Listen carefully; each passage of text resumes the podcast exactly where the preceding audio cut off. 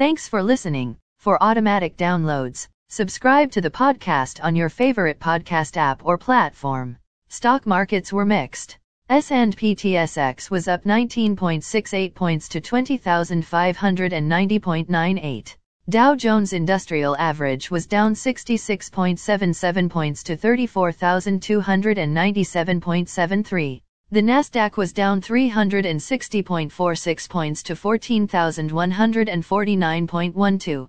S&P 500 was down 53.68 points to 4,356.45. As of 10:49 p.m. commodity markets.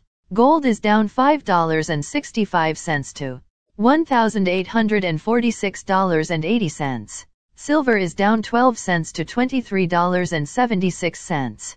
Crude oil is down 37 cents to $85.22. Copper is down $0 to $4.45. Natural gas is down 1 cent to $3.86. March corn closed at $6.16.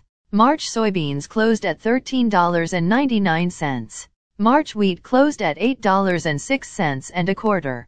The Canadian dollar is 1.2606. Highlights of today's news. CN Rail names Tracy Robinson as CEO, settles with activist investor. Former Bank of Canada Governor David Dodge says Bank of Canada will increase rates by 100 basis points this year. Lumber declines for seventh day in a row. International Monetary Fund lowers global growth forecast to 4.4%. Microsoft announces great earnings. Again, thanks for listening. For automatic downloads, please subscribe on a podcast app or platform. And please consider leaving a rating on the podcast app or platform. It helps grow the show. Thank you.